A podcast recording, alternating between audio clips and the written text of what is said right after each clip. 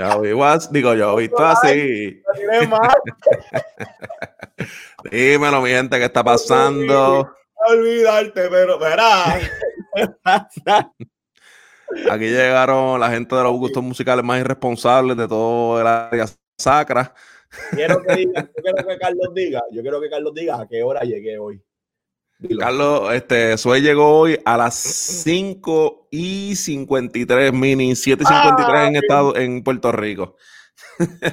Siete minutos antes, señores. Estamos gozando. Este barro estaba desde las y media, yo creo que ahí esperando. No, yo estaba desde las y 45, en verdad. Papi, a mí alguien una vez me enseñó que cuando tú vas 15 minutos tarde para una reunión, cuando tú vas 15 minutos antes para una reunión, ya vas tarde. Y ya, me he cogido ese lema a pecho. Y que, esa persona hacía cuando llegaba a las reuniones, bro. Papi, esa persona era, esa persona era la regional manager, papi. ¿En serio? Y, y, si un regional manager que tiene esa agenda llena desde las 5 de la mañana hasta las 7 de la noche, te lo dice, papi, no tienes break. Pero papi, cuéntame qué está pasando. Papi, nada, eh, terminamos Black Friday, si me ven un poquito muerto, es que Dios bendiga a las personas que, mm. deciden levantarse un viernes temprano. Mm. estoy esperando mi helpful. Eh, no, pero las tuyas van 6-13. Entonces, pueden terminar de darle gracias a Dios por lo que tienen y no tienen para el viernes explotar. Están como el si de Bonnie. ¿ah? Hoy cobré. Y mañana maldita pobreza el otro día. no, pero ha sido un día bueno, este, semana buena. Este, por fin puedo descansar, muchachos. Gente, descansen, ¿verdad? Eh, un consejo que a mí me dieron eh, antes de entrar al ministerio fue uno de los mejores consejos que los tomé bien a pecho y me dijeron, descansa bien, come bien y ríe a menudo. Y yo decía, de qué consejo más leño. Más imbécil. Pero es la realidad. Uno tiene que alimentarse bien. No significa estar comiendo McDonald's todos los días, alimentarse bien. Y si no sabes lo que pregúntale en Alejandro Almayri. este, y de, hay que descansar. Hay que descansar preguntarle a José qué, hacía yo cuando me llamó. José me llamó como dos horas antes del podcast y me dice, varón, buenos días, ¿estás durmiendo? Y yo, varón, yo tengo que coger un nap. Una voz. Hay que descansar, hay que descansar o no hay que descansar. Papi, hay que descansar, especialmente cuando tú llegas a la vejez de los 30 años, papi, que ya esas coyunturas, entonces de la espalda baja, la rodilla, varón, uno tiene que regenerar y uno tiene que descansar. W40, pero mira, gente, hoy tenemos un tema muy bueno y vamos a estar hablando de las eh, cómo las emociones pueden influenciar el arte. Podemos, obviamente, de eso vamos a tocar un poco del tema de, del. Yeah, eh, que hay, aquí Carlos y yo estamos un poquito divididos, obviamente. Este, Normal. Eh, y también vamos a estar hablando de los principios de teología sistemática. qué realmente es la teología sistemática y cómo nosotros, pues, entonces, cómo tú puedes comenzar a navegar esta, esta famosa teología sistemática que mucha gente le tiene miedo, repelillo, piensan que tienen que estar en una universidad eh, para aprender de teología sistemática, cuando la realidad hay muy buenos libros y muy, buenos muy buenos principios. De hecho, Secretos de Ara, todo el mundo tiene una posición teológica en la teología sistemática, lo que pasa es que no se dan cuenta.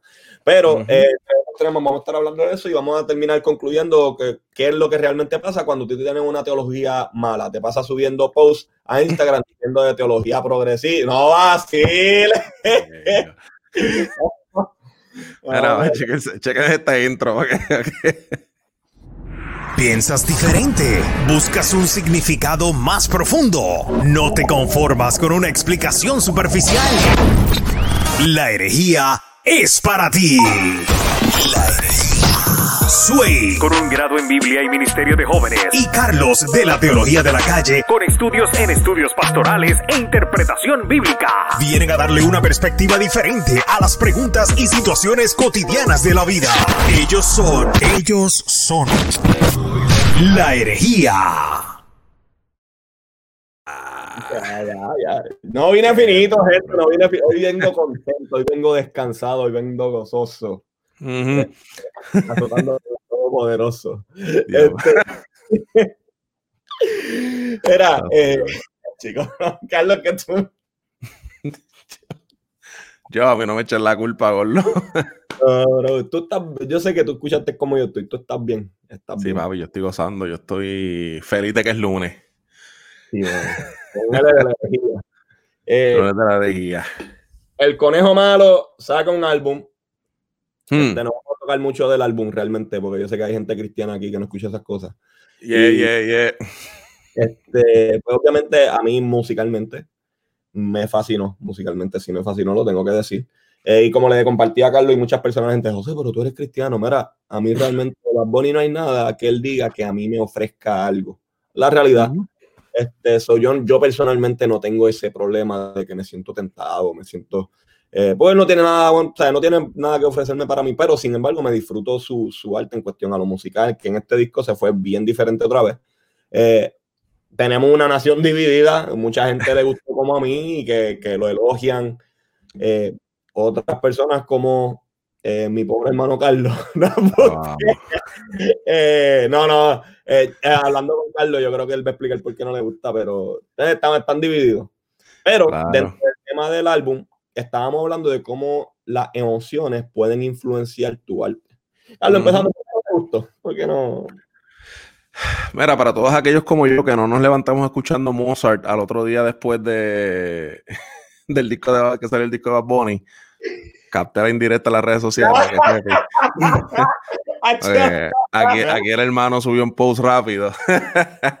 este, mira, yo creo que después que uno escuchó eh, que, bueno, si usted es como yo, en ese sentido de que creció en la época dorada del reggaetón como tal, del reggaetón, de esos años 2002 al 2010 tal vez, este, todos esos palos de Don, Héctor, Luis Yandel, Yankee, toda esa gente. Este, y después de que usted lamentablemente escuchó, yo hago lo que me da la gana, que es bastante reggaetón, muchísimo, y de las canciones que no iban a salir, pues usted diría, diantre, yo creo que aquí a Bad Bunny esto le está funcionando, está trayendo otra vez esa esencia del, del, reggaetón fuerte, de ese beat bien marcado en el reggaetón, y cuando saca este disco, este, pues fue como que, wow, ¿qué pasa aquí, gordo? Pero, pero tú eres el Inviskit aquí, o sea, eh, es como que este, esta fusión de rock, sí, este, y esta música que, que, mucha de la gente old school consideraría hasta cierto sentido fresita. Y es como que, Dios mío, ¿qué, es lo que, pasó aquí? Y es otro flow, otra vibra. Entonces, pues, a mí yo creo que musicalmente está bien hecho el disco, obviamente.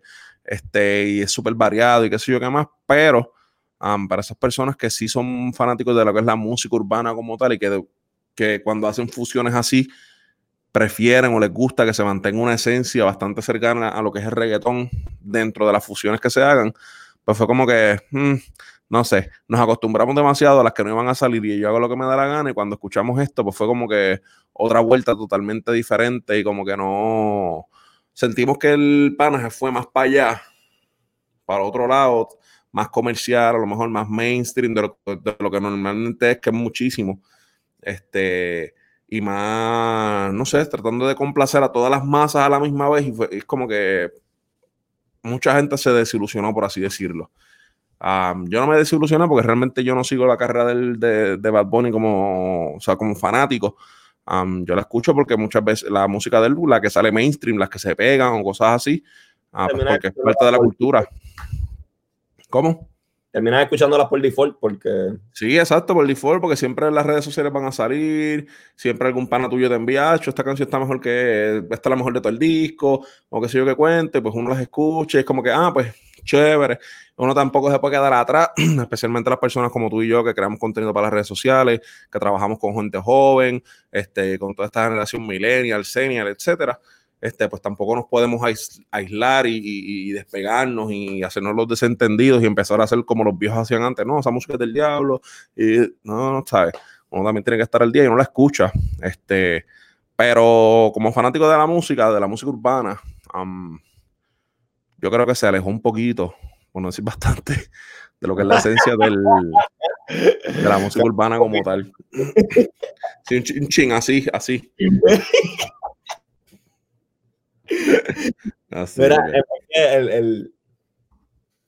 obviamente, y, yo creo que, tú has testificado esto muchas veces en, esta, en este púlpito, también, eh, que, que que realmente tú no sigues mucho la, música americana. Este, tú eres y, yo creo que por eso a mí, obviamente yo me mudé a Estados Unidos a los 15 años, me, me crecí, mm. Con, con, esta cultura de acá. Y me gusta porque mantengo las raíces del reggaetón, todo el mundo sabe que yo soy un caco, pero mantuve esa, esa, esas raíces del reggaetón, pero crecí con la música de acá. Entonces últimamente estaban saliendo artistas como G's World, eh, Triple X Tentación, y... descanse. Sí, los dos, tristemente, ¿verdad? Este, jóvenes. El que de hecho también levanta eh, para mí me levantó una urgencia y una... una Es por lo que está pasando, que es lo que vamos a entrar hablando de las emociones. Este, pero, pues, él se desvió quizás un poco del reggaetón, pero mantuvo una esencia de acá.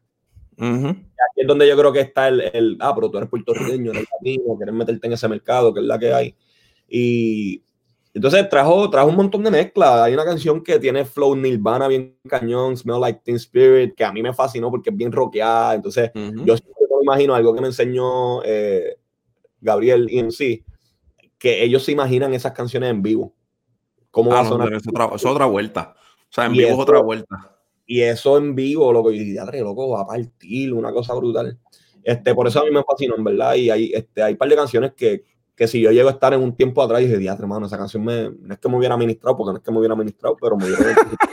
la realidad. Me hubiera identificado, ¿me entiendes? A veces los mal de amor, qué sé yo. Pero dentro de todo, eh, sí me, me gustó, le digo, la, la, vuelta en cuestión a la música, eh, sonido, obviamente mezcla, eh, concepto, conceptualización del CD, los colores, eh, los tonos que le dieron que van de acuerdo con los colores, como que eso dije, ya hermano, que, qué genio. Ahora, mi preocupación, este, yo sé que hay gente que dice, ah, pero vuelvo y digo, Carlos y ustedes son cristianos, no somos de izquierda. Nosotros no nos dejamos influenciar por esa música, nosotros sabemos apreciar, sin decir yo quiero ahí como que meterme ahí droga y, como que la realidad no, ¿me entiendes? Pero mi preocupación es como hoy día las emociones están influenciando la música, no solamente con uh solamente con... Eh, número uno, que el arte es una expresión. O sea, el arte es un fin en sí mismo, no es un medio. Bueno, perdón, el arte es un medio de, de revelar lo que dentro. Exacto. Eh, teniendo esto en cuenta, hoy día nosotros estamos dándonos cuenta que estamos, especialmente en Estados Unidos, eh, la música está tornando un, un, lado bien oscuro. No tengo problema porque la música sigue siendo música. Eh, la, triste realidad es lo que está pasando detrás del lápiz, quién está manejando el lápiz y por qué quiere llevar constantemente este mensaje. Porque si tú te cuentas, ya, es bien raro que se escuche de tiroteo en la música, de que te voy a pecar la cabeza. De hecho, si tú te tiras hoy día es como que diablo, que charro eres, ¿me entiendes? Cuando pasó lo de Brian Mayer y Jay Cortez, como que la gente pichó, eh, los dos charrearon. Pero no, o sea, ah, ¿te acuerdas de 2008, 2009, las tiraderas? No, no, esa era, la, esa, esa, era la, la, verdadera tiradera, la presión de verdad. Sí, como que, y, y para ese tiempo, bro, en la calle lo que había era... entonces, nosotros nos estamos viviendo una época donde la música está bien triste, bro. Como que bien oscura, bien triste. Y eso me preocupa. Porque para los que están al tanto, Juice, uh, murió supuestamente, supuestamente, porque realmente no se sabe, supuestamente de un ataque epiléptico, una convulsión, perdón. Eh, un, eh, triple X tentación, por su tipo, supuestamente lo mataron. Eh, J Balvin está atravesando otra vez por una depresión cañona. Mm, Mac Miller. Mac Miller, suicidio. El de Linkin Park, suicidio. Chester ben, eh, mm. De mi novato cogió una sobredosis y supuestamente ya mentalmente no estaba bien. Podemos seguir, podemos seguir mencionando artistas. Y eso es lo que se está revelando hoy en la música. ¿Me entiendes? ¿Qué, tú crees que es lo que está pasando en la vida de los artistas que dicen, mano, constantemente esto me llevo a escribir? Mira, yo creo que lo que estamos viendo es un cambio en la generación. Um, obviamente, mientras las generaciones, mientras más pasa el tiempo, pues la generación va cambiando, la música va cambiando con la generación. Este, y hace 30, 40 años atrás, 50 años atrás, este, la música pues se trataba básicamente de lo mismo y de este sentido de, de, bienestar, de comunidad, porque el, enfoque de la, del individuo como tal no estaba puesto en, en, en sí mismo, si no estaba puesto en dónde encajar en la sociedad. Este, y antes la sociedad estaba bien segmentada y todo el mundo estaba, por así decirlo, entre comillas, feliz de pertenecer a uno de esos renglones o a uno de esas, de esas áreas de la sociedad. Este, pero hoy en día, ah, especialmente con la llegada de la generación millennial y ahora con la senior, que tenemos más acceso a la información. ¿Cómo? Una generación nueva, ¿cómo? Sí, papi, la, la millennial es de los que nacieron en el 82, de los 82.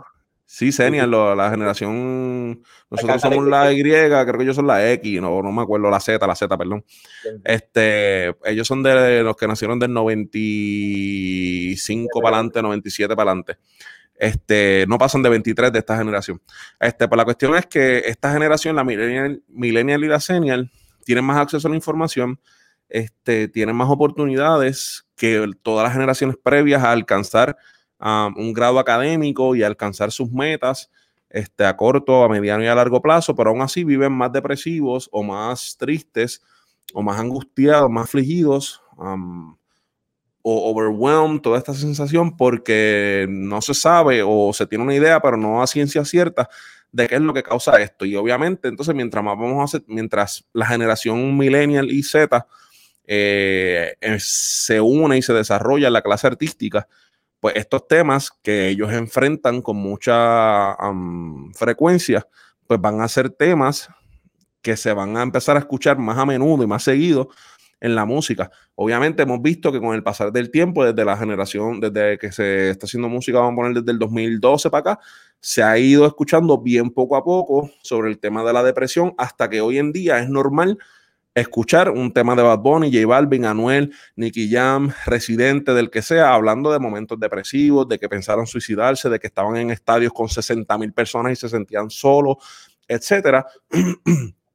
Porque estamos viendo que esta generación, mientras más va avanzando, más eh, abiertas son en cuanto a sus pensamientos, a, a cuanto a sus emociones y que están más expuestos a estas emociones y a, esto, y a esta vulnerabilidad de depresión, de ansiedad, de estrés, ah, de vacío, de crisis existenciales, que generaciones de hace 50, de hace 60, 70 años.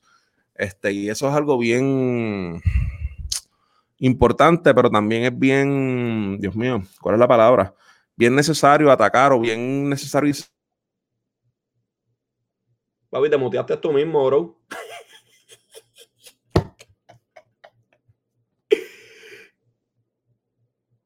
No te escucho, bro.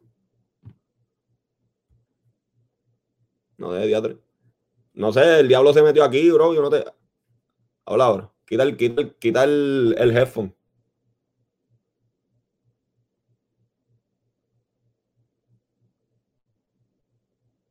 No, mi gente, estas son cosas que pasan. No sé si ustedes escuchan a Carlos. Todavía no te escucho, bro. Me imagino que son los headphones o este. Cierra los ojos, reza tres Ave María, sopla al micrófono y mientras él regresa, una cosa que a mí me, este, personalmente a mí me, no es que me, no es que me inquiete en cuestión de esta generación. Bueno, sí me inquieta. Um, espérate, regreso. Papi, no te escucho. Listo, o sea. Checate si son los headphones. No, no, tranquilo. Yo voy a seguir hablando si me gusta hablar. Este, pero es, es el hecho de, que estamos haciendo tan, bueno, es algo que está ocurriendo en esta generación, que es el tema de la depresión, que es el tema de la ansiedad, y está ocurriendo. mi preocupación es que lo estamos generalizando tanto sin dar una salida, sin, sin realmente atacar el problema. Y para mí eso es serio, porque entonces estamos creando una generación donde dice, pues mira, ya es tu normalidad, ya, ya es tu normalidad realmente estar en este tema, en este, en este pensar de, estar siempre deprimido, de siempre estar con ansiedad. Y, pero si no, si no atacamos el problema, pues vamos a crear una, generación donde siempre se toca el tema de ansiedad y depresión eh, y problemas psicológicos que son reales y deberíamos, pero entonces al no ofrecer una solución, pues nos vamos a quedar ahí, vamos a, vamos a normalizarlo al punto de que la gente dice, ah, si tú estás depresivo y está, esa es tu norma, esa es la normalidad. Y, a mí eso personalmente me preocupa, me preocupa con los artistas, me preocupa con los jóvenes que, que, ministramos y que, que discipulamos, me, me, preocupa por, por la generación quizás que no es muy adulta, ¿me entiende? Pero que también está escuchando eso y les están explotando esos ataques. Y yo digo, mano, ¿sabes? ¿Por qué, ¿Por constantemente ahora nuestras emociones se mueven a eso? Eh, porque constantemente esta generación eh, está, está más inclinada a rápido deprimirse. Antes no era así. Y una de las cosas que rápido me vino a la mente fueron las redes sociales, bro. Tú te imaginas el tiempo de la salsa. No vamos a hablar, vamos a hablar de otro tema. El tiempo de la salsa con redes sociales. Para el tiempo de, mm. de, Héctor Lavoe, de toda esta gente grande. que tuvieran redes sociales, bro. Yo pienso que, también eso explotaría, ¿me entiendes? El vacío que ellos tenían dentro. Eh, Héctor Lavoe tiene canciones deprimentes. Claro. El periódico de ayer. Eh, ¿Cuál es la otra que el cantante? O sea, eh, yo no quiero que nadie llore si yo me muero mañana. Como que una canción alegre con un tema bien triste, de una música alegre con, una letra bien triste. ¿Tú te imaginas que, las redes sociales existieran en ese tiempo? Papi, explotarían ese, ese problema en mil cantos. y yo pienso, ajá. No, no, sí, dale.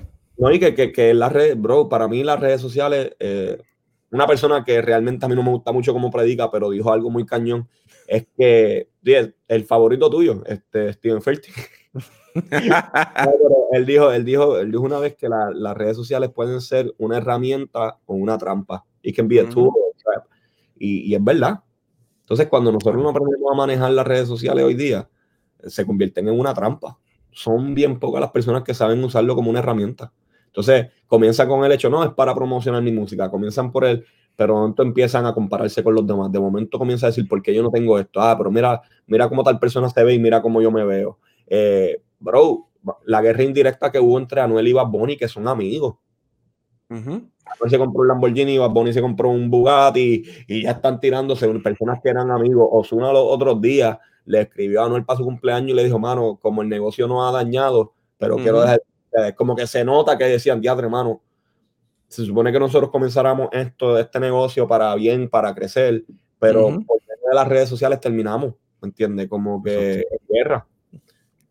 Exactamente. Mira, y muchas veces los artistas sí están deprimidos y están pasando por todos estos problemas, pero muchas veces es la disquera y la presión que ellos tienen de que ya, ya las disqueras y toda esta gente le ha dado un dineral, o sea, un zafacón de millones de dólares, este, pero no es porque ellos sean buenísimos artistas, sí, eso es parte de, pero ellos le están dando estos millones de dólares y todas estas cosas porque ellos, la disquera va a recibir mínimo el doble de lo que ellos le están dando al artista. Si ellos le dieron 40 millones a un artista, ellos esperan 80 de vuelta como poco. Este, y si ellos están invirtiendo esa cantidad de dinero, es para también obligar al artista a mantenerse trending, a mantenerse sonando en las redes sociales, a mantenerse sonando en las emisoras, a mantenerse sonando en todos lados. Y ellos tienen que administrar ese dinero y esa presión de siempre estar y ser número uno y que los lleva a competir aún con sus mismos amigos, con su misma, o sea, a mí con lo del tema de Anuel que hablamos la semana pasada, a mí no me extrañaría que esto sea un stunt este mediático y que Anuel haya inclusive utilizado su, este, su propia familia y su situación familiar este, para hacer números, para eh, jalar tendencia, para crear momentum y que venga de aquí a una semana Bogotá y saca un disco, saca un temazo, haga un featuring con no sé quién rayo. O sea, eh, el negocio es, es, es, quiero usar la palabra violento, pero creo que no es la palabra correcta. Creo que puede haber una palabra peor. El negocio de la industria musical es un negocio, este, no es vil tampoco. Hay una palabra que puede ser peor todavía. O sea, es un negocio que, que, que es dañino, es, malvado en sí mismo. Es bien depravado. Es, depravado, es, te pone a competir. Vamos a hablar bien claro, que esto yo creo que no lo tocamos la vez pasada. O sea, que por mucho tiempo se dice, ah, le vendieron el alma al diablo. Ah, que si lo eh, mira, tú puedes preguntarle a Alejandro que se hizo los tatuajes de la, del triángulo y por mucho tiempo la gente pensaba que él era Illuminati. Y él mismo le dice, mira, no, fue por el flow. Ah, yo sé que van a estar la, gente de conspiración de teoría y de gente de conspiración de verdad que no son teoría. Este, no estoy diciendo que el Illuminati no exista, no estoy diciendo que los manzones no existan. Cualquier cosa con su y él puede explicarle un caballo en eso. este, pero la realidad es que a una persona que le vendió el alma al diablo en el género, es que eso es lo que tú haces cuando firmas un contrato de esa magnitud. Dinero. Esa, gente escoge cómo tú te viste, literal. Esa gente, los máster son, son de ellos a menos que tú no sepas negociar tu contrato. Esa gente decide qué es lo que tú vas a hacer durante el día. O sea, los máster miren tu música. O sea, tú haces cinco discos y si en el contrato dice que el máster es de ellos, quiere decir que esos cinco temas la monetización y toda esa vuelta es de la disquera completa. A ti te toca el por ciento que te pusieron en el papel, que si es un 2%, un 3%, ese, ese es el dinero que a ti te va a tocar de toda la monetización, de todo ese máster o de todo ese álbum completo. O sea, es, es una, una loquera. Entonces, ¿qué pasa, por ejemplo, en el tema de los máster y la música? ¿Qué pasa cuando tú te quieres ir de la disquera? Mira lo que le pasó a Taylor Swift. Por Taylor Swift, por un tiempo dejó de sacar música y dice, ah, se apagó. Ella tuvo un problema porque ella dice, Mara, yo no, yo no quiero, o sea, peleó por su contrato y que sí que sí, yo le dije, pues está bien, todo lo que tú tienes que nosotros te dimos es nuestro, lo agarramos para atrás y no puedes cantar ninguna de la música vieja en ningún show porque te vamos a demandar porque esa música es nuestra. Entonces, para cantar? Nada. Entonces, le vendiste el alma al diablo. Realmente, te quedaste sin nada. Esa, ese, ese, ese, flow de que ellos tienen aviones, de que si viajan privado, eso no es de ellos. Eso es de Loco, aunque sea de ellos, vamos a poner que el avión de Osuna, de Balvin, de todo el mundo, vamos a poner que el avión es de ellos, cool. Loco, tú sabes lo que es hacer seis, cinco, seis shows en un día en seis países diferentes. O sea, el avión se convierte simplemente en una manera de frontearle a, tu enemigo o a tu contrincante en, en, cuestión de números y qué sé yo qué más. Pero simplemente ese es el carruaje, ese es el caballo, ese es el carrito que está llevando ese tipo e, e, esa máquina de dinero a trabajar como un esclavo en base a su imagen, a su voz, este, a su apariencia, para generarle el doble y el triple de lo que una disquera invirtió en él. Yo no estoy diciendo que después que le dieron todo ese dinero el tipo no trabaje, el artista no trabaje, no. El artista tiene que trabajar. Yo lo que estoy diciendo es que es inhumano que en 24 horas una persona toque cinco países para hacer un show de una hora y pico, este, forzándolo de manera física, mental, emocional. Las relaciones personales se hacen cantos, el tipo vive en un avión, entonces tú, a lo mejor la primera vez que tú te montas, la primera semana, el primer mes que tú vas montado un avión privado, hacho, brutal. Pero papi, después que se te va ese, esa sensación de cosa nueva, es como cuando tú te compras un carro nuevo, después del mes ya, ya, o sea, ya tú lo guayas en una esquina y ya ni te duele. Este, entonces, este, pero entonces tú empiezas a ver que tu matrimonio va al piso, los hijos tuyos no te quieren, están rebeldes, los chavos no te compran la felicidad, tienes el cuello lleno de prendas y cosas y qué sé yo qué cuento, pero tus amistades o las personas que están cerca de ti están, están ahí por los chavos que tan pronto te quedas pelo, papi, y te la viste. ¿Me entiendes lo que te quiero decir? Entonces el avión se convierte simplemente en ese Toyota que tú y yo tenemos ahora mismo a lo mejor, o un Mitsubishi o ese Honda que a lo mejor nosotros que de, de, clase media, trabajadora, tenemos y nos quejamos todos los días. Dios mío, yo quisiera estar en un avión montapapi, pero es que ese tipo la mete seis shows en un solo día, que muchas veces viajan de, sea, para lo que nosotros ir un viaje de, de Alcanzas para Dallas en cinco horas, ese tipo le mete seis, dos horitas más y le mete de Nueva York a, España, por ejemplo, para virar para atrás, para meterle dos shows más, tres shows más en Nueva York, en Florida, en Miami. Y es como que, Dios mío, pero o sea, lo están matando, loco. Y no, y como al, al, al, artista, hay una historia que a mí esa me rompió, el, el vocalista de Coldplay. Una vez estaba en un show mm. loco y la hija estaba bien enferma, casi de muriéndose. Hmm. ¿Sabes que él tuvo que dar el show? Él dijo, Mara, no, yo que tengo que ir a ver a mi hija. Le dijeron, no, porque tu contrato dice. Se la envió. Le dicen tu contrato dice, ¿me entiendes? O sea, y ese es el problema con lo de Anuel cuando él dijo que se iba a retirar. Dijo, no, yo me retiro. Y yo, papi, pero si es que tu contrato, yo mínimo, tu contrato tiene que ser de 5 a 8 discos. O sea, y tú lo que has sacado son dos. ¿Qué tú vas a hacer? ¿Devolver los 40 millones? Mm, eso, es, esos dos, dos Lambos que tienes ahí, la Horus y el Lamborghini Flow Vegeta, me dice que ya esos chavos los explotaste. ¿De dónde los vas a sacar, baby? Y pues ya una vez tú sacas el carro del dealer de precio. el, el hecho es que por eso, por esas mismas situaciones, terminan escribiendo de lo que escriben. ¿Me entiendes? Es la realidad. Entonces, peor que la disquera está la fanaticada. Porque la fanaticada no le importa lo que está pasando en la vida de ellos, ellos te exigen, tú me tienes que dar lo que yo quiero escuchar. Y más ahora, loco, que la música, o sea, la música, ya el disco de Bad salió el jueves ya por la noche, ya, viejo, loco. Ya, este fin de semana salen un par de canciones nuevas y que suenen durísimo con un buen beat, un buen beat, con una letra que sea chiclosa, que sea pegajosa, papi, olvídate el disco de Bad Bunny. Murió. De hecho, un montón de gente cuando salió este disco ahora de Bad Bunny decían, ah, no, pero es que el disco que él sacó el año pasado, yo, pero que año pasado, loco, si en febrero le mandó un disco y en marzo le mandó otro más. ¿Sabes? ¿De, de, de qué disco de qué año pasado tú me estás hablando, loco? Este año el tipo le ha metido tres discos. No, pero la, esa, ese disco es, hace tiempo, loco, no hace tiempo nada. Eso fue hace este año, papi. Menos de un año. Menos. En menos de un año, tres CD. Y con más de 10 canciones cada uno. Uh el artista. Y que le den gracias a Dios por la cuarentena, ¿viste? El artista hace lo que la gente consume, cierto y falso, personalmente. Um, es, lo que, es lo que yo estaba pensando. Mira, conozco escritores y conozco compositores, artistas, que realmente hoy día no hacen lo que la gente consume y ellos son dueños de su música. El problema es que ellos a veces están pasando por cosas tan malas y tan malas constantemente que es lo único que saben escribir.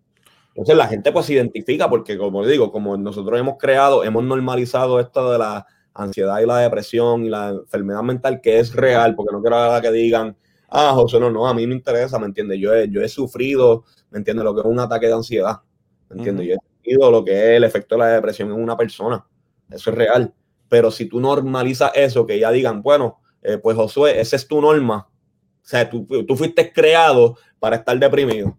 ¿Me entiendes? Entonces hay un problema. Y, y caen en un, en un, ciclo vicioso. ¿Me entiendes? Que, que, la gente dice, ah, pero todas sus canciones se parecen. Quizás no es que todas sus canciones se parecen, es que como él escribe de lo que le está pasando y de su vacío y de su depresión, pues todas las canciones se van a parecer porque no ha conocido más nada nuevo.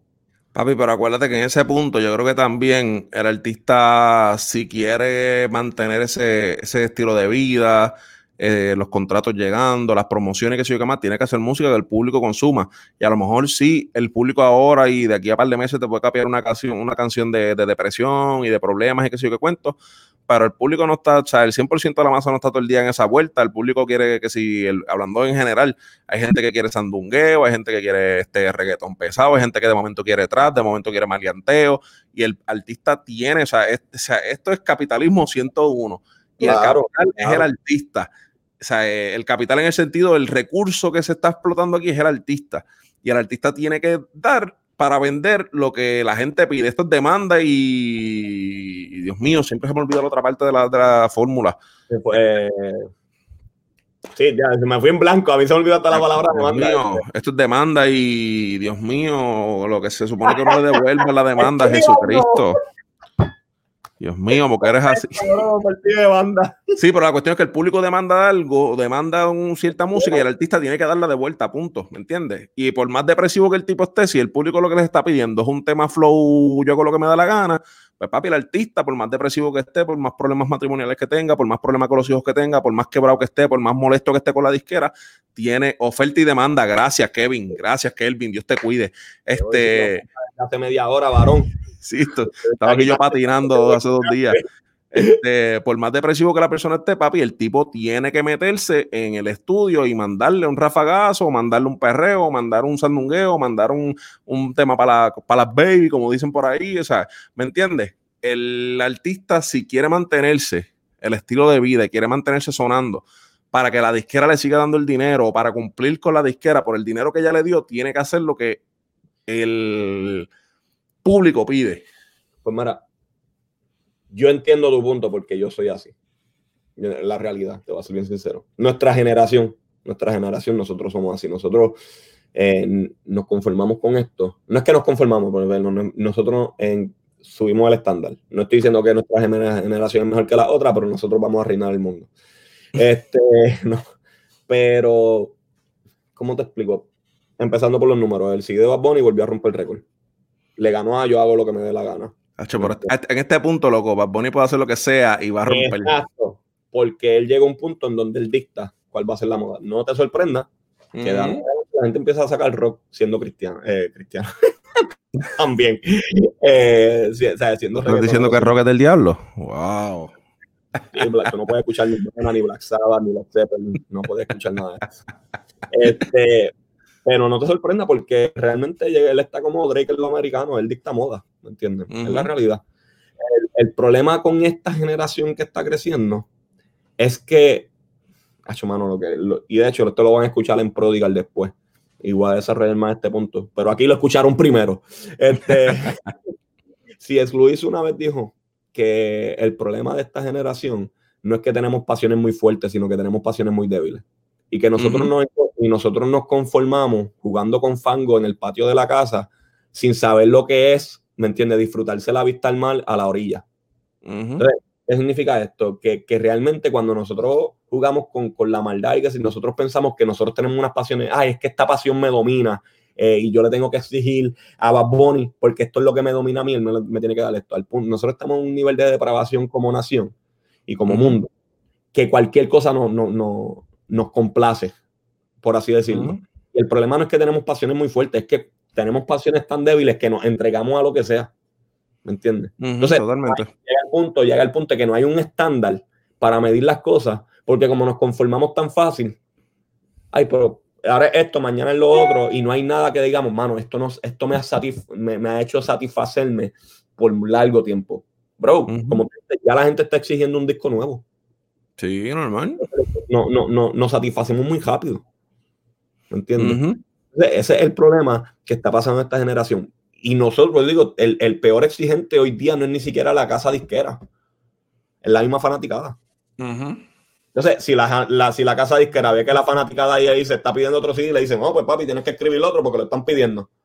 No, que, que sea el contrato, loco. O sea, eh, un contrato de cinco discos o diez años, algo así. O sea, es como, Dios mío, pero entonces, mira, aquí hay un comentario que me gustó mucho de Robin, que dice, Anuel estaba haciendo eso, por eso no se sentía completo, Benito creó su propio mundo y el público se adaptó a él, aunque representa una ola muy marcada en lo sociocultural, con lo que eh, se le hizo más fácil. Yo creo que la clave con Bad Bunny fue, mano, que Bad Bunny se, se veía natural o cómodo siendo una contrarrespuesta dentro del género urbano. El género urbano era todo esto de las gorras, las prendas, los hoodies, los jaques, la ropa ancha, el marianteo, verse así bien malote. Y vino este tipo sin miedo a pintarse las uñas, a usar unos cortos que, eran bien cortitos y que si cartera y, esta vuelta bien, bien anti todo ese, ese machoting. Este, y, y, la gente le gustó y ahora todo lo que va a poner haga va a ser o va a ser visto, aunque no sea así.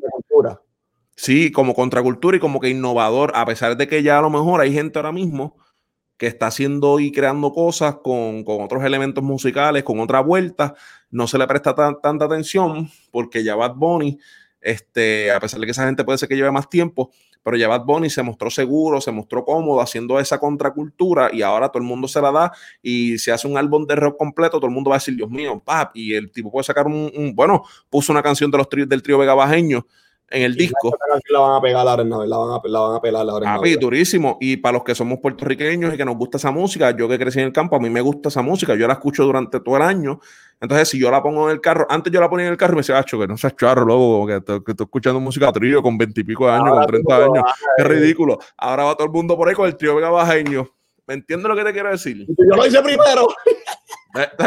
No es que quien lo hizo primero que no, sino que eh, cuando un tipo que, se muestra confident, que se muestra seguro lo que está haciendo y siendo contracultura, papi, la fanaticada se la va a dar y va a seguir pidiéndole, va a seguir pidiéndole. Y Bad Bunny lo ha dicho mil veces, mira, a mí no me molesta, yo soy un tipo creativo y yo creo cuando me da la gana y bla, bla, bla. Pues claro, porque no tiene disquera. No es lo mismo que Anuel Osuna, que tiene una disquera que le están pagando a ellos para que traten de alcanzar ese tipo. ¿Me entiendes lo que te quiero decir? El, al final cabo, bro, yo digo como que mm, tu entorno no marca tu realidad, porque realmente yo creo que, que uno puede, saber como que la realidad de uno, o lo que debería ser, ¿me entiendes? Eh, sí afecta, pero hoy día estamos viendo que las canciones están siendo influenciadas más por emociones que por contenido. No sé si, ¿sabes? Como um, y es triste porque bueno, digo, cuando, me, me, siento bien chisi con lo que voy a decir, pero cuando vamos a dar una, una solución? La realidad, ¿me entiendes? Como que cuando, hasta, que, hasta qué punto yo me voy a sentir incómodo con la situación que yo estoy pasando para escribir de algo nuevo. Loco, el problema es que se está escribiendo de cosas nuevas, pero la gente está tan en el viaje de lo que es mainstream y de lo que es este, whatever, lo que está pegado, que no le hacen caso. Entonces, tú tienes gente, vamos a poner un ejemplo ahora del ámbito sacro. Este, obviamente esto sin menospreciar, todos los temas están buenos, durísimos, y o uno escoge lo que le guste porque para eso es la música y el artista que uno escucha. Este, viene, vamos a poner un ejemplo, Billy, este, músico. Músico tiene este estilo que, que, lo combina como con reggaetón, como con dance, el que sé yo que cuento, y es algo más comercial y está durísimo, buenísimo, me encanta la música. Pero entonces, por el otro lado tienes un tipo, vamos a poner flow, qué sé yo, Follow este, Follow Práctico, Eliud, que son tipos que van más a la conciencia y qué sé yo qué más. Entonces, nosotros, por ejemplo, ahora hablando a la, gente cristiana, nosotros como cristianos, pues deberíamos, ¿verdad? Y esto lo digo yo también siendo un poco bias porque este, a mí me gusta la música conciencia, el rap conciencia y toda esta vuelta de, de, liricistas y de barras y del flow y la métrica y toda esa vuelta. Este, pero el cristiano también debería, mira, si yo escucho música comercial o música que es más mainstream, flow música, que eh, músico que es buenísimo, que es una, una, música diferente, pues también uno tiene que alimentar el coco con otra cosa, que es la música de, de, de, de músico, es, es, más como que espiritual o más en el sentido de casi worship dentro de lo que es música urbana, pues también hay que meterle algo un poquito a lo mejor más académico o más, o más, más fuerte en cuestión a lírica, a letras, a conciencia, a cosas sociales, con un tipo como Eliu, como práctico, Gaby mismo se ha tirado esa vuelta, este, y un montón de gente más que lleva tiempo haciéndolo también. ¿Me entiendes lo que te quiero decir? Entonces, hay gente que está ofreciendo una solución, que está hablando de esos temas, ofreciendo soluciones, pero no, cre no crecen, entre comillas, en el sentido de que su música no expande porque el mismo fanático, en este caso en el, en el área sacra, este, no le presta atención o no, no, consume su música como se supone o no apoya como se supone. Entonces, como que Dios mío, se está ofreciendo. Te quejas porque tipos mainstream están hablando de esto y esto y esto, pero cuando viene un tipo y contrarresta eso, no le prestas atención y sigues escuchando. Entonces, Dios mío, ¿entiendes lo que te quiero decir? Es el ciclo, es el ciclo. Este, yo lo que he visto por las carreras de ellos, por... Es, que hay, tan, hay tanto envuelto, uno piensa que es que simplemente, porque entiendo tu punto y, y tú sabes que hay mucho más allá detrás y no, no nos daría un episodio para hablar de todo lo que pasa uh, detrás, pero ahí volvemos a que no, no, nos complacemos muy fácil. nos, complacemos con jugar fango en el patio de la casa cuando no sabemos lo que es estar a la orilla del mar, pues, ¿sabes? contemplándolo. Y, realmente, como tú dices, es más, nos quejamos de la música secular porque es lo mismo, porque es lo mismo, porque es lo mismo. Pero entonces como que no nos conformamos con eso. Ahí no estoy diciendo nos conformamos tú y yo, ni todos los cristianos, porque yo creo que, conozco gente secular que, escucha la música de, Práctico, de Liu, de Gaby, ¿me entiendes? Y dice, hermano, gracias por eso. Entonces, mi, otra parte sería que hay que, hay que meterle más todavía en el ámbito cristiano. ¿Me entiendes? a, la, a la, vez que Elius Práctico, Indio Mali y Gaby, por ejemplo, esos cuadros que, que, que, siempre, que son los más música que sacan constante, y Chalón, que digo, son las personas que. Pero tú tienes. Y Mikey Medina. Mikey Medina, o sea, se pueden contar con, tristemente, se pueden contar con la mano los que sacan con música constante. Pero tú, tú te vas al mandito secular, bro. ¿Cuántos son? Todos los fines de semana, papi. Todo el mundo. Todos los días yo creo que hay una canción nueva. Hay, más de 10 artistas y, eh, ¿sabes? Tirando y tirando y tirando. Entonces, eso sería tema para otro día. Como entonces tú contrarrestas, en cierto sentido, un eh, The Few against the Many, sacando contenido.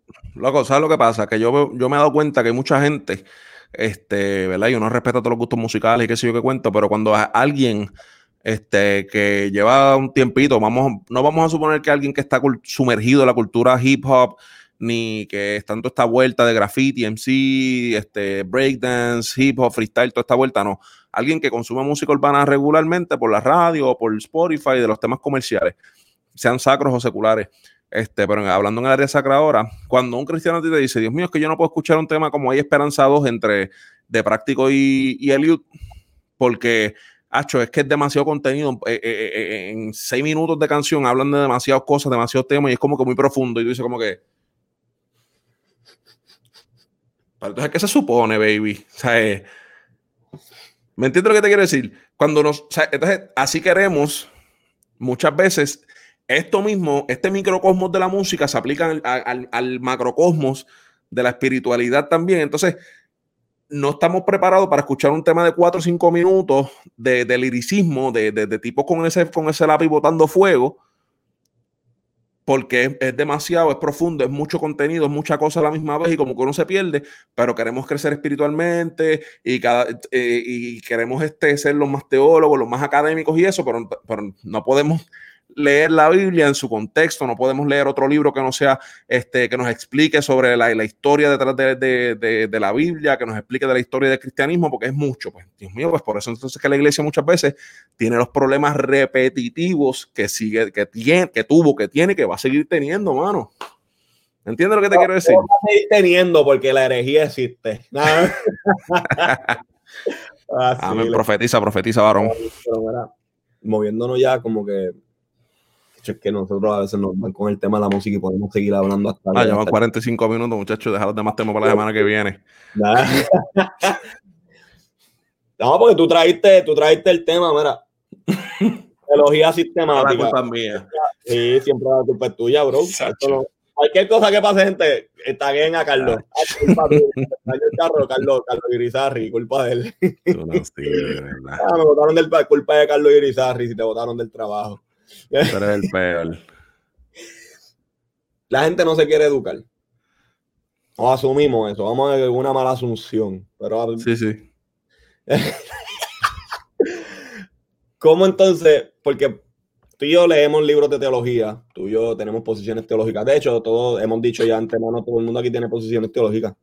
Eh, no, no pueden esconderlo. Lo que pasa es que no se dan cuenta. Y Hace dos episodios hablamos de cómo comenzar a estudiar la Biblia, los recursos que pueden ayudarte a cómo aprender a estudiar la Biblia. Y yo quería, bueno, la gente dice que los, seminarios son cementerios, que la teología, la, la, teología, sistemática te destruye. Que la letra mata. Que la letra mata, pero el espíritu vivifica. Por eso yo voy a hablar en lengua y chismear con la misma lengua. Dios te bendiga, ¿cierto? este, que, ¿sabes? ¿Cómo a ti te ha beneficiado, número uno, la teología sistemática?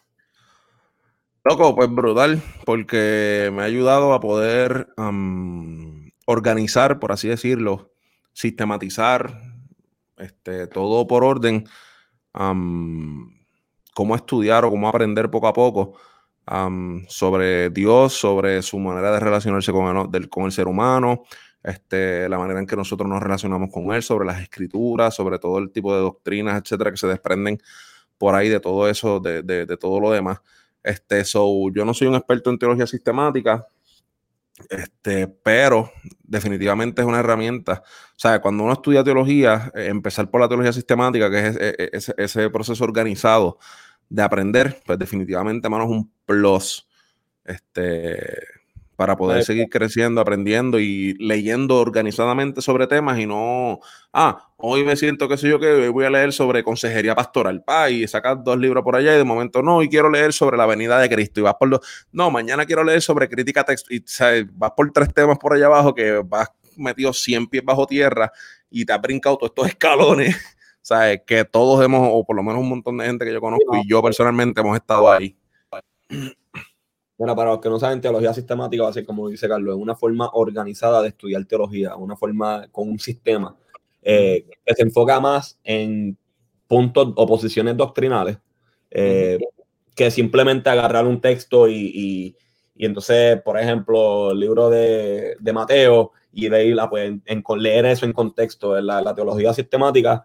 Eh, va más allá de eso. Va a agarrar la doctrina, por ejemplo, la doctrina de la persona de Cristo, quién fue Jesús, eh, su, naturaleza. Entonces lo va, lo va eh, estructurando en un sistema para que tú puedas tener un, lente mayor cuando vayas a leer la Biblia y decir, ah, por eso es que Dios en esta parte actuó de esta manera, porque de acuerdo a su carácter, un ejemplo. Pues eso, eso es teología sistemática. La gente que te diga, ah, no, yo no sé de teología sistemática, y tú le preguntas quién es Jesús y te dicen Jesús es el Hijo de Dios, es parte de la Trinidad, pues ya tú dices, está haciendo teología. Está en una gaveta ya. Exacto, está. Entonces, lo que a mí personalmente me gustó de la teología sistemática, y siempre le comparto a las personas, especialmente a mi novia, de que mi cerebro funciona por sticky notes. Como que yo sí, yo tengo un chorro de sticky notes en mi mente, entonces, como que por tema. Y así funciona mi cerebro. Y yo creo que cuando yo comencé a leer el libro de teología sistemática, y estudiar la teología sistemática me ayudó porque me rompe las cosas por pedazos, ¿me entiendes? No me tengo que agarrar la Biblia de Génesis y Apocalipsis y decirle a diatre, sino que empecé pedacito por pedacito. Entonces, eh, muchos de los libros comienzan con lo que le llaman teología propia, theology proper, que es el, eh, el, estudio de Dios. Antes de entrar a lo que es Biblia, antes de entrar, siempre comienzan por Dios y lo que es la revelación. Y así, eso a mí me, ha ayudado un montón, ¿me entiendes? Si tú quieres empezar a estudiar teología, y esto se lo recomiendo, empieza por lo que se llama o sea, Theology Proper o Teología de la Revelación. Por la doctrina de Dios. Exacto, la doctrina de Dios. ¿Por qué? Porque si existe un Dios, tenemos, saber, tenemos que saber, número uno, quién es y cómo se reveló. ¿Me entiendes? Y de ahí va a entrar a la Biblia y a todo lo que hablamos dos episodios atrás, o si quieres saber, pues dale a dos episodios atrás y escucha, ah, mira, aquí se estudia la Biblia, ¿verdad? Pero el beneficio de la teología sistemática es eso, es darte un lente para entonces cuando tú leas textos complicados donde quizás no dice mucho, ya tú puedes pensar en el concepto de, por ejemplo, si hay un tema de, del pecado y tú dices, diadre, pero ¿por qué a Sodoma y Gomorra? Papito, estás ahí que no te oigo, te frisaste. Buenas. Eso fue que entró una llamada. Estoy casi 100% seguro que le entró una llamada. Estoy 95%. Este, bueno, pues lo que el pana regresa, que no sé qué pasó, déjenme saber en los comentarios, por favor, si me siguen escuchando y si me siguen viendo, porque no veo a Josué. Escríbame en los comentarios si se ve. Ah, el tiempo sigue corriendo. So, la teología sistemática ah, es como este gavetero, por así decirlo, es como este archivo.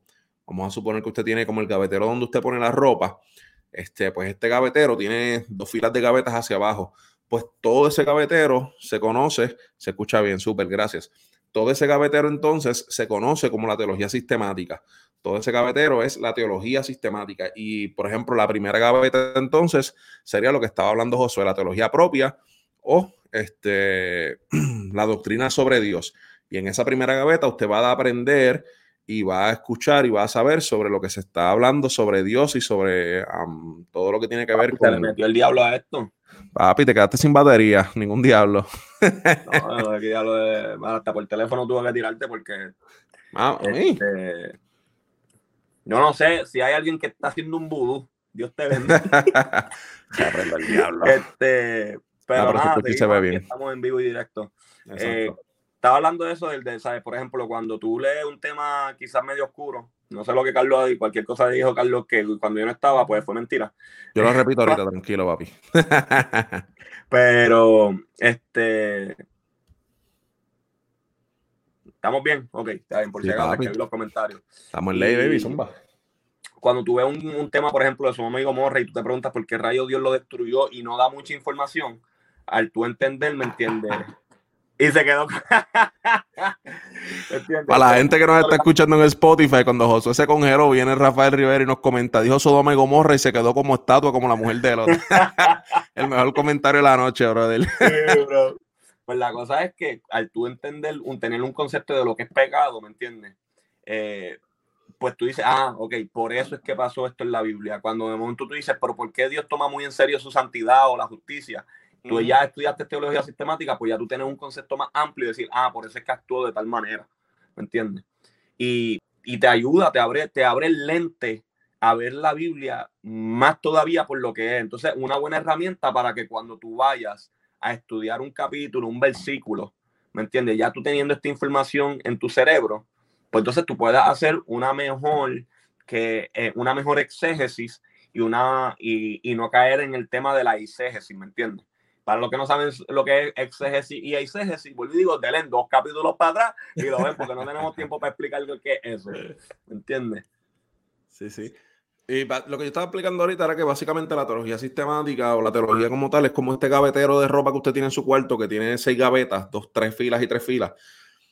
Todo ese gavetero es la teología sistemática y la primera gaveta que usted abre arriba a mano derecha o a mano izquierda es la teología propia, la doctrina sobre Dios. La segunda gaveta que usted abre es sobre la doctrina de la palabra de Dios. La tercera gaveta que usted abre es este, sobre la neumatología o el estudio del Espíritu Santo. Este, la cuarta gaveta, ya no me acuerdo el orden, este, es amartología, el estudio sobre el pecado. Y usted sigue abriendo gavetas y todas esas gavetas le van a seguir dando o va a tener una información específica sobre un tema específico relacionado con la fe. Ese estudio organizado, ese gavetero bien bonito, ese archivo bien bonito, lleno de gavetas, organizado por temas organizados, es la teología sistemática. Quiero que sepas que ahora sí me entró una llamada. Dios bendiga a mi hermano si me está viendo. Sabemos que eres tú. sí, bro. Pero me gusta eso mucho esa explicación porque tú. A mí lo que me gusta es de la teología sistemática es como decir, mi cerebro funciona en sticky notes. Cuando yo quiero saber de algo en específico, no tengo que pasar por todo ese. Llego a lo que es, por ejemplo, tú puedes abrir un libro de teología sistemática en eclesiología, que es el estudio de la iglesia, y tú puedes entender lo que se está hablando, porque un capítulo no conecta con el otro, como que un tema, ¿me entiendes? Y, y en verdad para mí es fácil, bro, es como que, especialmente si el libro viene con dibujitos como a Carlos le gustan, porque para mí, papi, eso es... Si tiene dibujitos un plus, yo lo compro aunque me valga 100. sí. Ahora, pues yo creo que estamos no, no, no es como los libros Carval no es como los libros Carval, que, que, 300 páginas y el tipo no ha puesto una coma todavía. Yo, Dios mío, me voy a morir. y una coma. Este, ¿Cuál es la importancia? Obviamente lo que le dijimos fue un mega resumen de lo que es teología sistemática por encimita, para que no le tengan miedo. Es bueno estudiarla, ¿me entiendes? Pero ¿cuál es la importancia entonces que para ti, Carlos, que tú dirías de la teología sistemática como tal? La importancia de la teología sistemática. Sí. Este, mano, que nos ayuda a ver y a entender mejor y a tratar de comprender un poquito, de conocer un poquito dentro de nuestras limitaciones y nuestra fini, eh, nuestro cerebro finito. tratar de conocer mejor a Dios y que dependiendo de cómo nosotros aprendamos, de cómo nosotros veamos a Dios, de cómo nosotros apliquemos ese conocimiento y eso que aprendamos, va a ser nuestra manera de relacionarnos con nuestro prójimo y de relacionarnos con, con todo lo demás en este mundo. Este, so, si nuestra teología eh, está flojita, este, pues nuestra manera de amar y de cuidar al prójimo y de servirle a Dios y de vivir la fe cristiana, pues va a estar flojita. Si usted tiene una teología que se centra en la palabra de Dios, se centra en quién es Dios, ah, pues usted va a poder vivir una fe cristiana que sea sirviendo a Dios, amando a Dios y amando a su prójimo, como Dios manda. Sí, una, de las cosas que yo mismo experimento en mi vida es que una mala teología es una carga. Hmm. Realmente, una, una, mala teología, bro, es hasta casi depresivo. Lo mismo que estábamos hablando ahorita de, de la música y de cómo las emociones. Porque si tú tienes un mal concepto de Dios y tú no sabes cómo acercarte a Él y cómo Él se acercó a ti, porque obviamente creemos, esto tú lo aprendes en teología sistemática, Dios es el iniciador de todas las cosas, este, mm. no tiene ese, ese, ese concepto, realmente se puede volver una carga para ti, ¿me entiendes? Eh, en, la hacer teología y el vivir tu vida como cristiano, al punto de que abandona su fe. Claro. Porque tienen una mala, una mala teología, un mal concepto de quién realmente es Dios. Y, y, lo vemos muchas veces hoy día, mucha gente que se apartó de la iglesia, que a mí me, a veces me molesta, ah, aquel que, que fue a la iglesia y, digo, dejó de ir a la iglesia, no fue por Dios, fue por whatever. Eh, no me acuerdo porque no me lo quiero ni aprender, está ahí en el garete ese este, muchas veces que se les presentó un Dios que no existe. ¿Entiendes? Y eso es mala teología. Quizás con una buena intención, quizás con, con, con, el mejor deseo de que la persona creciera, pero no hicieron una teología sana, una teología correcta, y lo que hizo fue lastimar a la otra persona eh, pensando que, que, le estaba haciendo bien. Claro. En la parte que Jesús dice, o sea, vengan a mí los que están trabajados y cansados, y yo, lo haré, y yo les daré descanso. Este, cuando tú lees el contexto, está hablando del conocimiento. De la enseñanza. De la enseñanza, de lo que tú piensas de él, ¿me entiendes? Entonces, eh, hay gente que lo usa por muchas cosas y pues gloria a Dios si lo puede aplicar a otras áreas, pero empezando por eso, ¿sabes? Una mala teología se convierte en religión. Claro que sí. Una mala teología se vuelve una carga. Dime qué persona religiosa de verdad tú has visto que realmente vive una vida plena, una vida feliz y una vida satisfecha. ¿Me entiendes? Entonces, nosotros no queremos caer en eso. Por eso es que realmente la importancia de estudiar teología, la importancia de conocer a Dios por quien realmente Él y no por lo que me dice el pastor todos los domingos, que es bueno, porque nosotros creemos en los pastores, te está hablando uno, te están hablando dos. ¿me entiendes? Que tienen, que tienen ese corazón de pastor y llamado al pastorado, ¿me entiendes? Es bueno que ustedes crean en lo que nosotros les enseñamos y que confíen en nosotros, pero a veces nosotros también cometemos errores y metemos las patas. ¿Entiendes? Que las personas que yo invierto también se eduquen y me digan, mira, no, José, espérate, esto no es así. La, la Biblia en su contexto y, y, de acuerdo a lo que yo aprendí en teología sistemática, mira, es de esta manera. Ahora, ¿cómo tú puedes, no sé, esto es una pregunta que no estaba, ¿cómo tú puedes para ti personalmente distinguir una buena teología de una mala teología? Mano, este, para mí el filtro siempre va a ser el, el, el fin con el que se utilice el conocimiento, mano. Este, muchas veces utilizamos el texto de 1 Corintios 13 de que el amor todo lo puede, todo lo soporta, qué sé yo qué más, para matrimonios y para cosas así, está chévere y todo, que bueno. Este, pero cuando Pablo dice que de qué me sirve a mí hablar el, idioma de los ángeles y todo el conocimiento del mundo, si soy un símbolo que retiñe, qué sé yo qué cuento, pues para mí el, la brújula, esa guía, ese, ese termómetro que me dice si realmente alguien o yo mismo, empezando por mí, estamos haciendo buena teología o no, es el fin. ¿Para que yo estoy utilizando lo que sé, lo que conozco? Si lo estoy utilizando para alardear, este, para presumir, um, para que la gente me vea, para crecer mi nombre, mi marca, lo que sea. Este, pues ahí me volví un religioso de los mismos que Jesucristo este, se pasaba diciéndole víboras y sepulcros blanqueados y por ahí para abajo. Este, pero si tu teología, tu conocimiento lo estás utilizando no para alardear y para crecerte y para este, enorgullecerte y para que la gente diga, diablo, diablo, que, que, que montón sabe Carlos, mira, soy diantre, qué sé yo. Si tú lo estás utilizando para que la gente pueda, eh, para apuntar a la gente a Cristo y para apuntar a la gente a, que entienda, que conozca que hay una verdad superior, un ser supremo, que a diferencia de todas las demás religiones y todas las demás ideologías y creencias, nos amó al nivel de que el único Dios que hizo todo lo que ningún otro Dios ha hecho, este, y que nos da ese significado, esa significancia, este, eh, sin nosotros hacer nada, simplemente por el hecho de su bondad y su amor y su, y su misericordia, es Dios, pues ahí, pues ahí yo sé que la, que la cosa va bien. Cuando interpretamos el texto de manera que, que apunte hacia Cristo y que no apunte hacia mí, hacia mis esfuerzos, hacia mi orgullo, hacia quién soy yo y que apunta hacia quién es Cristo, pues ahí entonces yo puedo distinguir, mira, esto es una teología que no vamos a estar necesariamente de acuerdo en todos los postulados, en todas las ideologías, este, en todas las escuelas de pensamiento, ¿no? Yo puedo pensar en cuanto a la venida de Cristo, en cuanto a la Santa Cena, en cuanto a los bautismos, en cuanto a 20 cosas diferentes a Josué, por ejemplo, y aún con todo y eso, los dos podemos estar este, haciendo lo mejor que podamos para apuntar a la gente hacia Cristo este, y para que ponga su mirada en Cristo. Y lo mismo puede pasar como el, hijo mayor de, la parábola del hijo pródigo. Podemos estar haciendo todo correcto, tratando de aparentar que queremos darle la gloria al Padre o el honor al Padre, pero estamos haciendo todo para beneficio de nosotros. Y ahí es cuando tú sabes, en mi caso, quién está, exacto, quién está haciendo una, aplicando y, y utilizando una buena teología o no. Sí, yo creo que, yo creo que en eso Jesucristo es el norte y el centro. este, yo creo que cuando la teología nos lleva a maximizar a Dios en nuestras vidas y a ponernos en nuestro lugar, yo creo que estamos haciendo buena teología. Cuando se trata teología, ¿me entiendes? No, no del hombre, sino de Dios. pues yo creo que cuando nosotros exaltamos a Dios con el conocimiento que aprendemos de él, pues estamos haciendo buena teología. Cuando nosotros nos enfocamos en realmente lo que él hace, lo que hizo y lo que siempre va a estar haciendo, yo creo que estamos haciendo buena teología. Cuando nos enfocamos más en el ser humano, en lo que nosotros podemos hacer, dejar de hacer, eh, que no son cosas malas, pero vienen, vienen, siguiendo un plano segundo, tercero, cuarto, porque Dios lo cubre todo.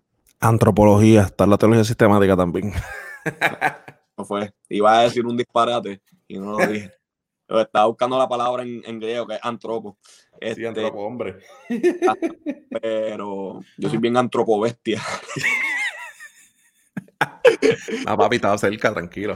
pero este, cuando nosotros comenzamos a enfocarnos más en el hombre, en lo que el hombre puede hacer o dejar de hacer, caemos en una mala teología. Porque la teología, hay dos maneras de tu ver la teología del hombre hacia Dios, que nosotros podemos aprender de Dios por medio de la razón, que hasta cierto punto no está mal. hasta cierto punto no está mal, pero la forma más eficiente, por lo menos en mi caso, es como Dios se ha revelado a sí mismo hacia mí. Si Él se reveló, créeme que Él no me va a mentir, pero sin embargo mi, conocimiento y mi corazón me pueden engañar. Entonces, por eso es que la Biblia y estudiar la palabra es bien importante también para hacer teología. Porque si Dios se reveló, la pregunta es cómo se reveló. Pues nosotros los creyentes creemos que por medio de su palabra está su revelación. ¿Me entiendes? Entonces, yo tengo que conocer a Dios por quien Él es y que mi teología se trate de quién Él es, no de quién yo soy. ¿Me entiendes? Eh, eso, eso para mí es buena teología. no, no mi pensar de cómo yo pienso que me puedo acercar a Dios, no mi pensar de cómo yo creo que fue que Él se acercó a mí, sino como Él mismo dice que se acercó. ¿Me entiendes? yo creo que también otra cosa, a mí me ha ayudado mucho, cuando yo estoy bien incómodo con un punto en la Biblia, muchas veces sé que es buena teología lo que la Biblia está diciendo y lo que yo estoy pensando está mal. Porque personalmente, si tú eres una persona como yo, yo lucho mucho con mi orgullo. este, y, mi orgullo a veces me dice, no, pero es que Dios no actuaría así. No sé si te has encontrado en esas posiciones. Ah, pero. Todos días. ¿Me entiendes? Y, y ahí yo tengo que aprender a decir, espérate, quién realmente es Dios y cómo realmente Él se revela. Y a mí en esa parte la teología sistemática me ha ayudado mucho. Claro. Entonces puedo decir, no es, no es como yo puedo acomodar mi Biblia a mí, sino como yo me puedo acomodar a la Biblia. ¿Me entiendes? Y ser uh por su palabra y ser transformado, cambiando mi mente por medio de la revelación de Cristo y no por lo que yo pienso de él. Aleluya. Eh, pasen la ofrenda, PayPal, JD Cali, una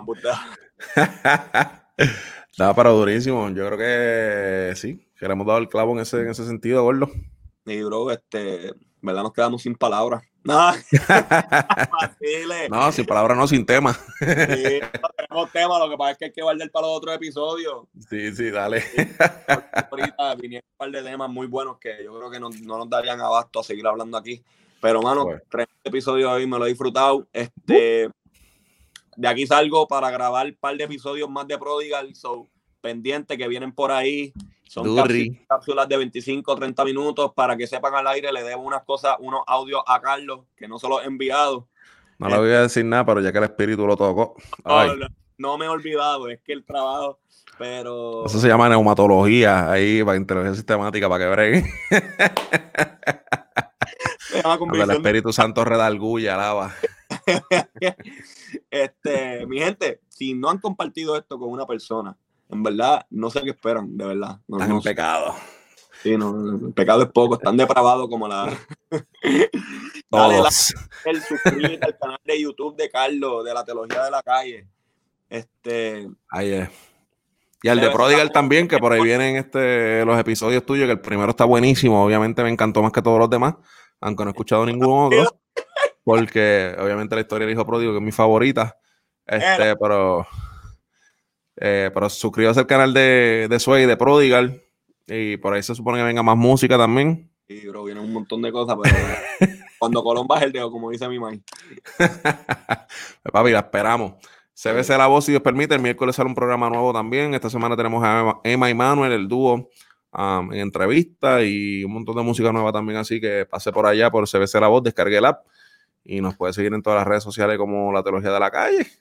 Y Gordo, that's it los amamos. Gracias por sintonizar. Que tengan una excelente semana. Muchos besos y abrazos. Me sentí como Walter Mercado. Un abrazo, familia. Dios me lo cuide.